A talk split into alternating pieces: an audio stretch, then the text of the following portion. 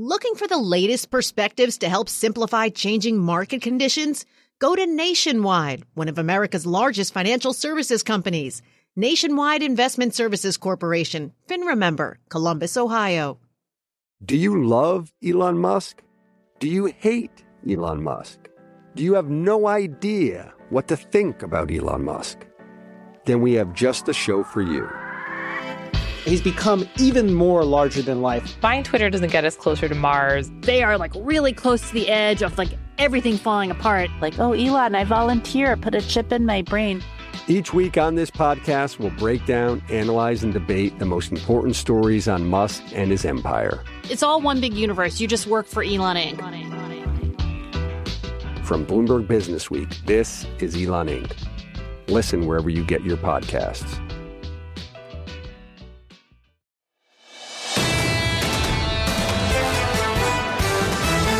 Welcome to the Bloomberg Surveillance Podcast. I'm Tom Keene, along with Jonathan Ferro and Lisa Abramowicz. Daily, we bring you insight from the best in economics, finance, investment, and international relations. Find Bloomberg Surveillance on Apple Podcasts, SoundCloud, Bloomberg.com, and of course, on the Bloomberg Terminal.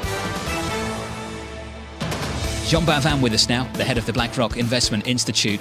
Jean, I've been following your research, your writing, you know I do, and I'm pleased you're writing on something that I don't think enough people are thinking about the appropriate time horizon to bring inflation back to target with the circumstances, the backdrop that we have at the moment. Jean, what is it, and why aren't we talking enough about it?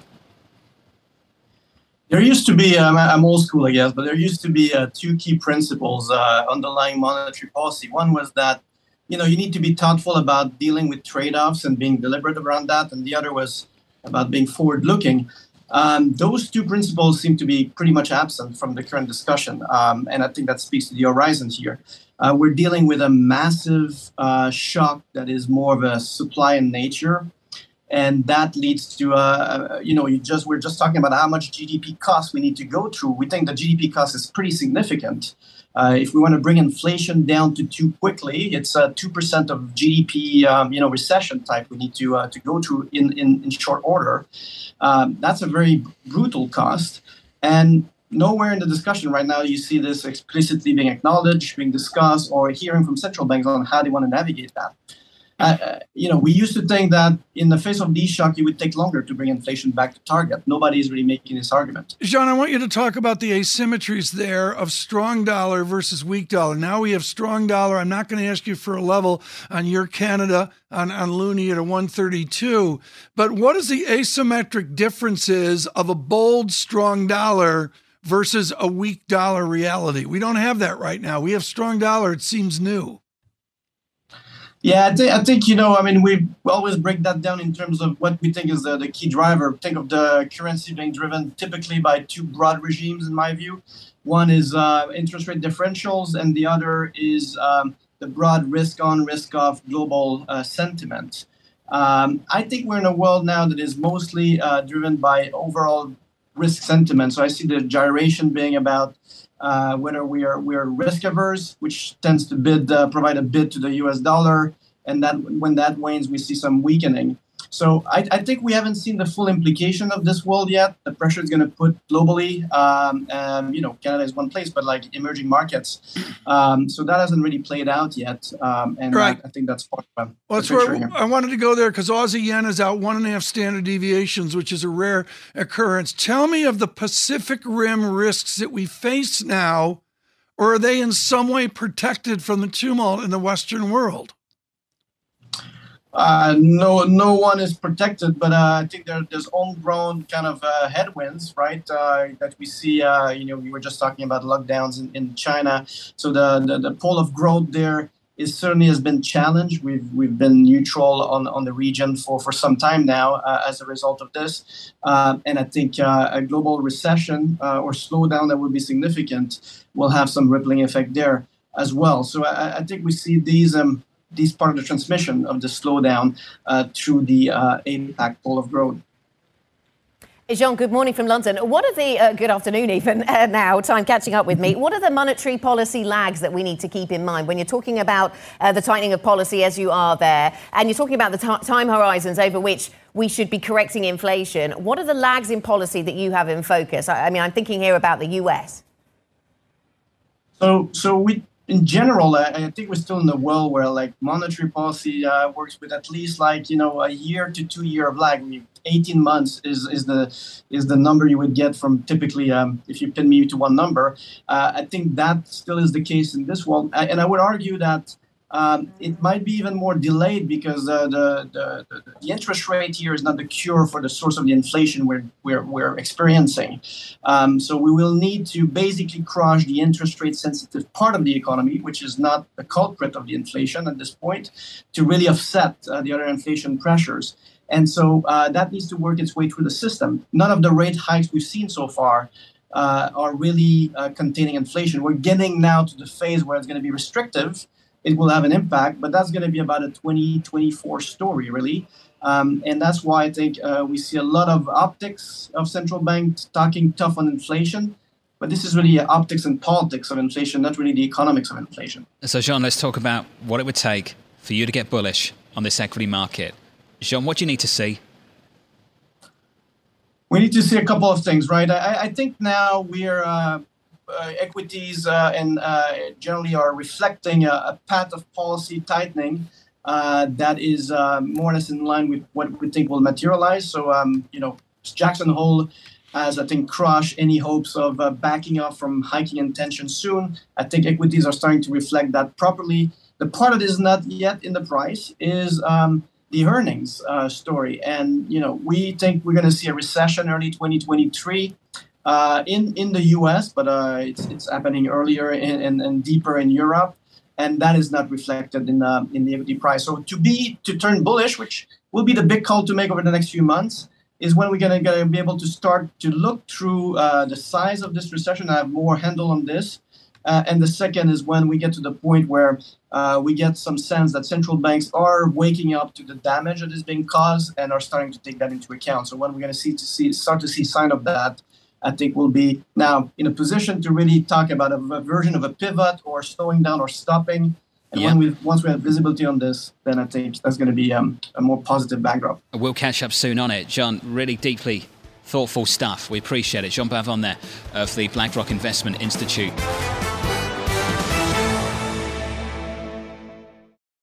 Seeking timely market and economic updates to help guide client conversations? Look to Nationwide. Nationwide makes simplicity a priority for financial professionals by offering easy access to timely perspectives on changing market conditions, so more time can be focused on helping clients keep their financial plans on track. Nationwide is on your side. Nationwide Investment Services Corporation, FINRA member, Columbus, Ohio. Success is more than a destination. It's a path you take one step at a time. It's dedication, it's fortitude, and it's the work, passion, and grit inside of us that comes before all recognition. That's what Stifel has been doing for over 130 years, and it's why Stifel is one of the fastest growing wealth management firms in the country. And Stifel goes beyond traditional wealth management to offer you a full suite of banking services, direct access to one of the industry's largest equity research franchises, and a leading middle market investment bank. Quietly, yet strategically, Stifel has built a company and culture unlike any firm on Wall Street. Because success is the drive it takes to keep pushing. It's the passion to keep investing. It's the best of each of us made better by the best in all of us. And that is where success meets success. Find a financial advisor at stifel.com. That's S T I F E L.com. Stifel, Nicolaus and Company Incorporated, member SIPC and NYSE.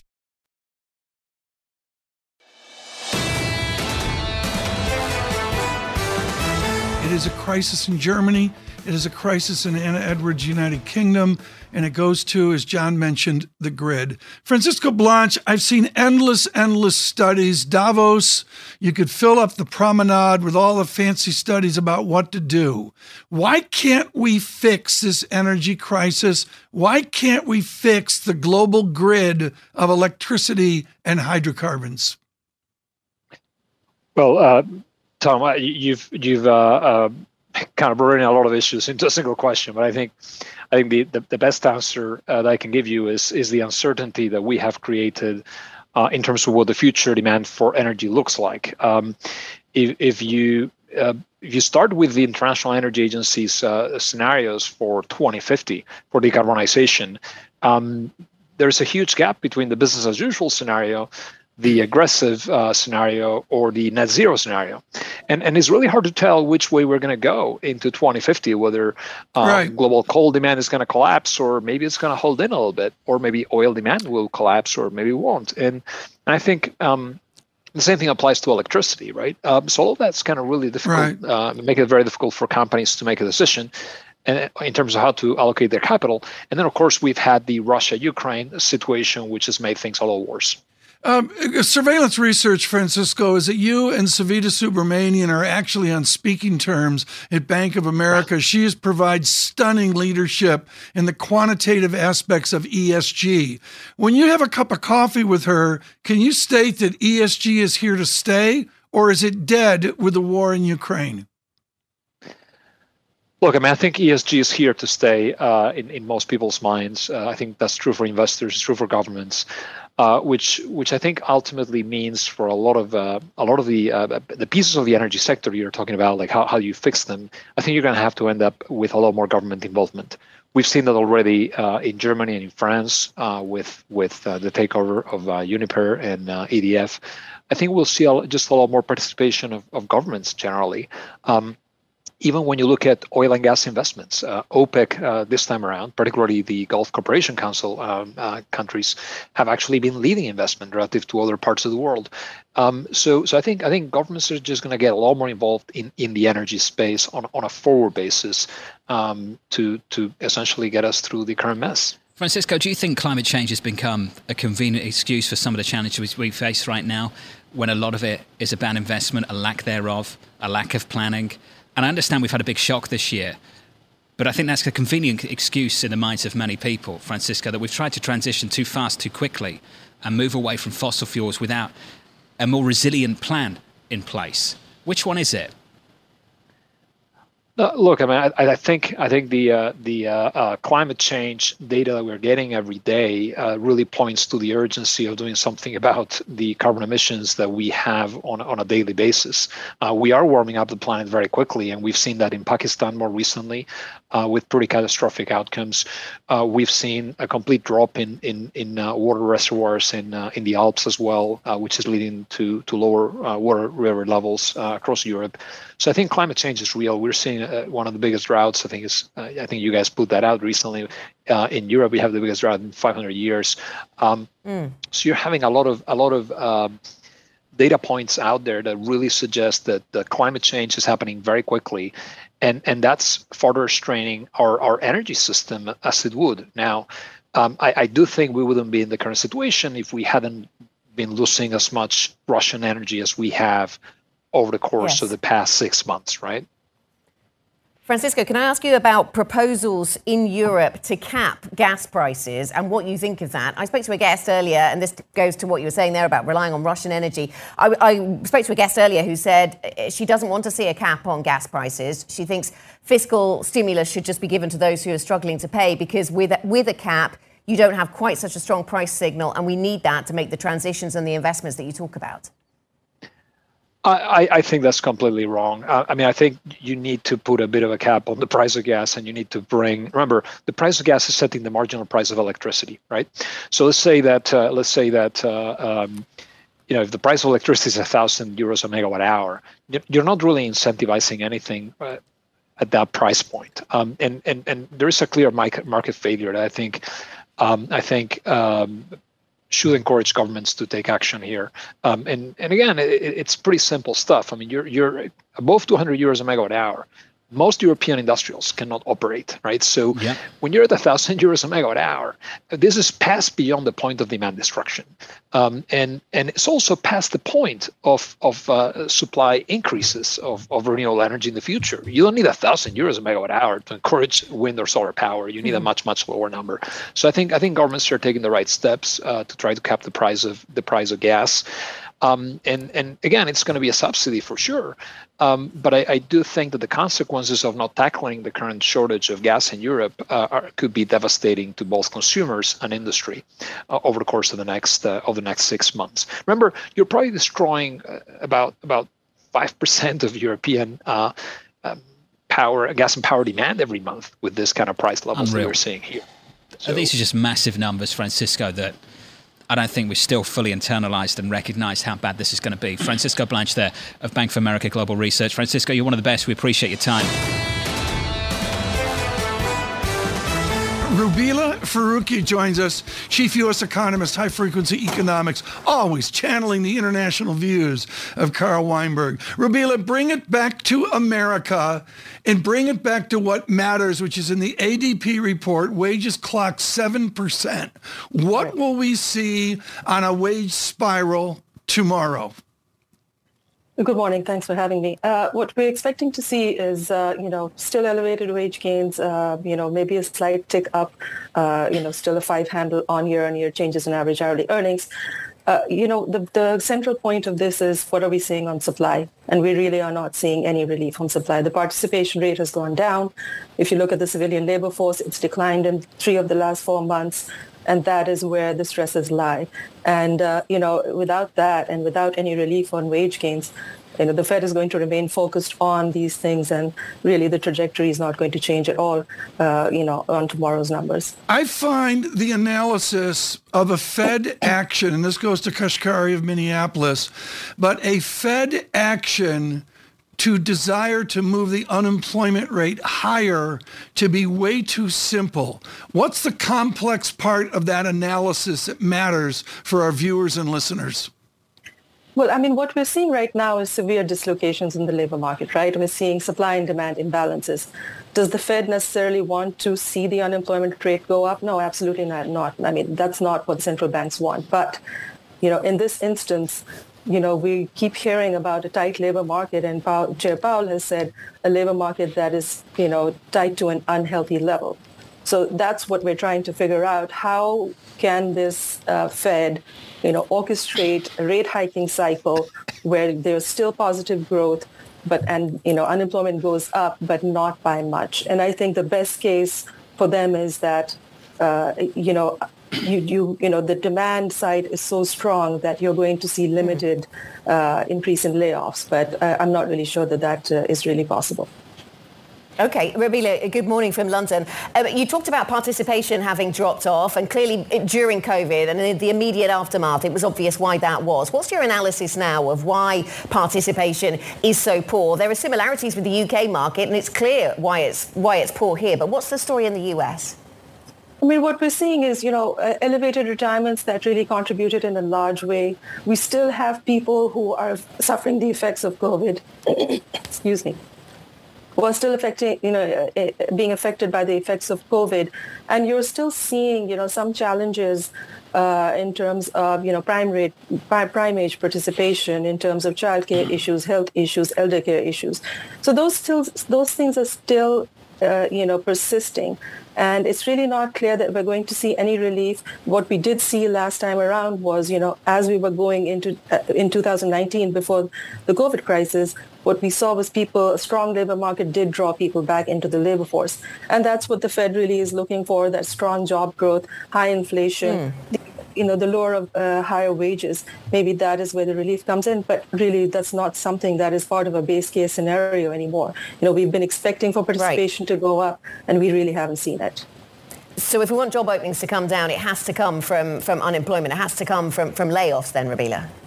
Well, not necessarily. We do think that demand for labor is going to go down. Uh, but you know, we're trying to figure out why are layoffs so low? Is it just that demand is strong, or is it that right. companies are also reluctant? You know, uh, they've they've suffered uh, you know, for you know, persistent yeah. shortages. So are they just hanging on to their workforce? Are they just reluctant to let right. go of their workers? Rubeela, here's the mystery question right now. what is non-farm payrolls normal number? It used to be 200 and we'd model out 150. We all got that wrong. That was a great wrong call of a decade. We're now rocking 280, 300,000, 320,000 per month. What's normal? It's very difficult to assess what this labor market is, you know, what, what normal is, where we're going to balance out.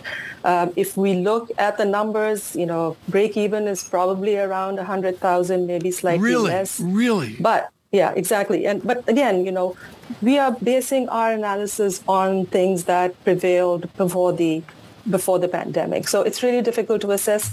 Right now, what we're seeing is, you know, extremely solid job growth.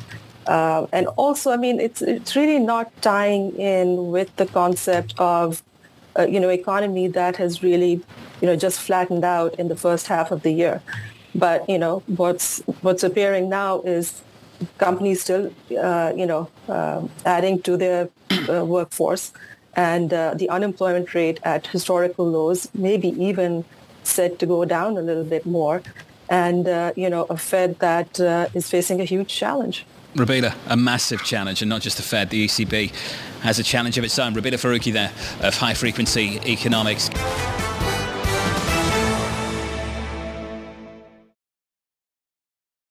Seeking timely market and economic updates to help guide client conversations? Look to Nationwide. Nationwide makes simplicity a priority for financial professionals by offering easy access to timely perspectives on changing market conditions, so more time can be focused on helping clients keep their financial plans on track. Nationwide is on your side. Nationwide Investment Services Corporation, FINRA member, Columbus, Ohio. Success is more than a destination. It's a path you take one step at a time. It's dedication, it's fortitude, and it's the work, passion, and grit inside of us that comes before all recognition. That's what Stifel has been doing for over 130 years, and it's why Stifel is one of the fastest growing wealth management firms in the country. And Stifel goes beyond traditional wealth management to offer you a full suite of banking services, direct access to one of the industry's largest equity research franchises, and a leading middle market investment bank. Quietly, yet strategically, Stifel has built a company and culture unlike any firm on Wall Street. Because success is the drive it takes to keep pushing. It's the passion to keep investing. It's the best of each of us made better by the best in all of us. And that is where success meets success. Find a financial advisor at stifel.com. That's S T I F E L.com. Stifel, Nicolaus and Company Incorporated, member SIPC and NYSE.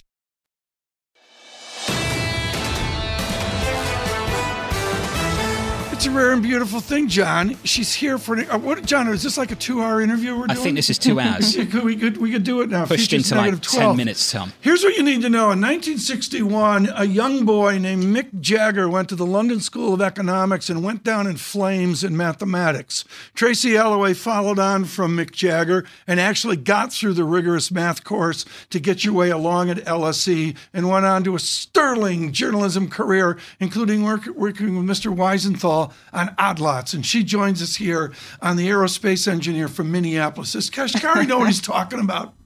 Well, the interesting thing about Kashkari is that he's transformed from the Fed's biggest dove into the biggest hawk. And he says it's because he's been watching the data. Data didn't come in quite the way he thought it would. So, like Keynes, he changed his mind, right? So, that's the interesting thing about him at the moment. I, mean, I, I look at this, Tracy, what's so important here is what do the monetary pros think? It was Clarida, and now it's maybe John Williams and a few others. What do they think of presidents shooting from the hip? That's quite a question. What I will say, you know, Jonathan kind of alluded to this about the interview that we had with Kashkari, where he was talking about how he welcomed that stock reaction, stocks actually going down It's following American. Jackson Hole. I cannot believe that markets were so surprised. You have had a Fed and you've had central bankers on the Fed talking about how they want financial conditions to tighten for months and months and months. And a component of financial conditions, of course, it's stocks. Financial conditions. They need stocks lower. They need spreads wider.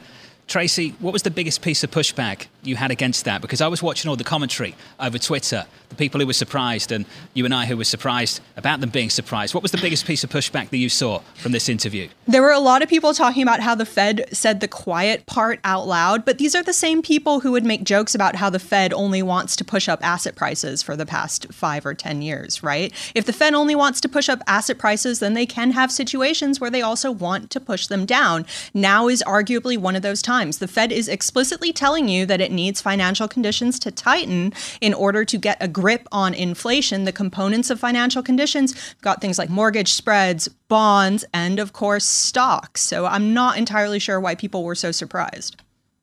Mm, uh, hi, Tracy. Yeah, it was a really fascinating conversation that you had with him. I mean, if you want tighter financial conditions, you mentioned the other ways you get tighter financial conditions. Do we have a sense of which of the elements the Fed would prefer. I mean, we've got Kashkari um, saying stocks doesn't mind if they go down, but that's not quite the same thing as saying, you know, you really want them to drop. Yeah, well, I think the big question in markets right now is why, even with all this Fed jawboning, why financial conditions haven't tightened more. Why are investors, I guess, dragging their feet when it comes to this issue? Does the Fed have a preference on exactly what moves the most? I think it doesn't want to see anything break in the financial market. It doesn't necessarily want to cut off capital inflows. It doesn't want to see a seize up in the credit market, which is something that we almost saw over the summer. Mm. But that said, it still wants something to happen. And the longer this sort of tension, the standoff between investors and the Fed goes on, the more likely we are to see a big move from the central bank that actually gets us there.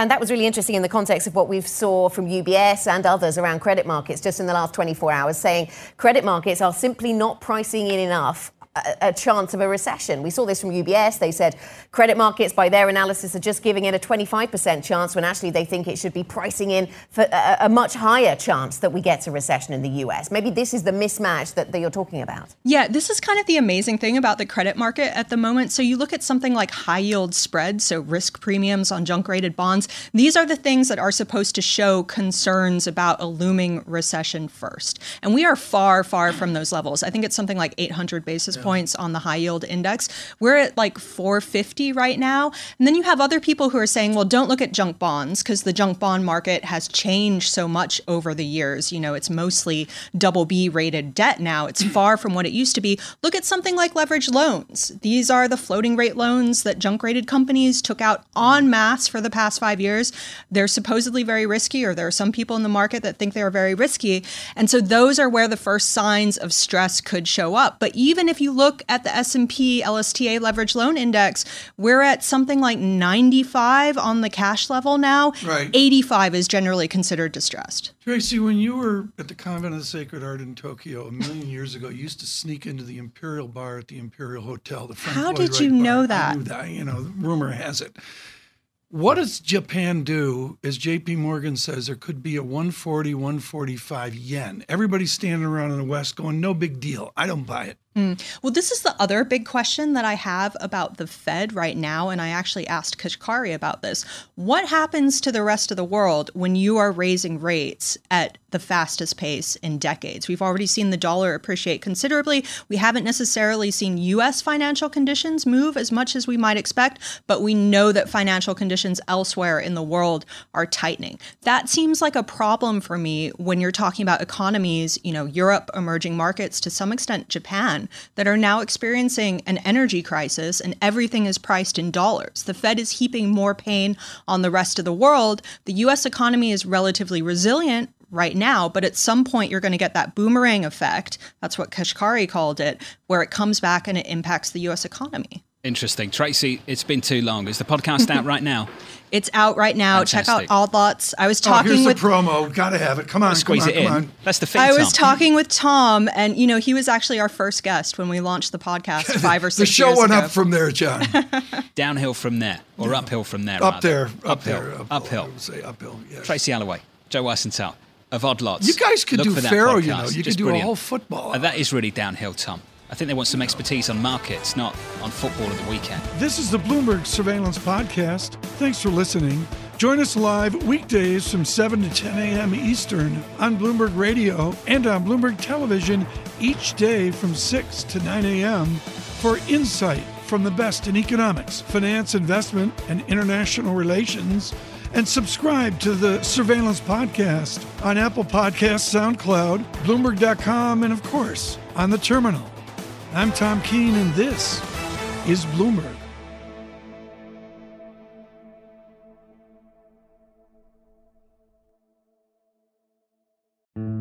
Osage County, Oklahoma is getting a lot of attention right now. It's the setting of Martin Scorsese's latest film, Killers of the Flower Moon.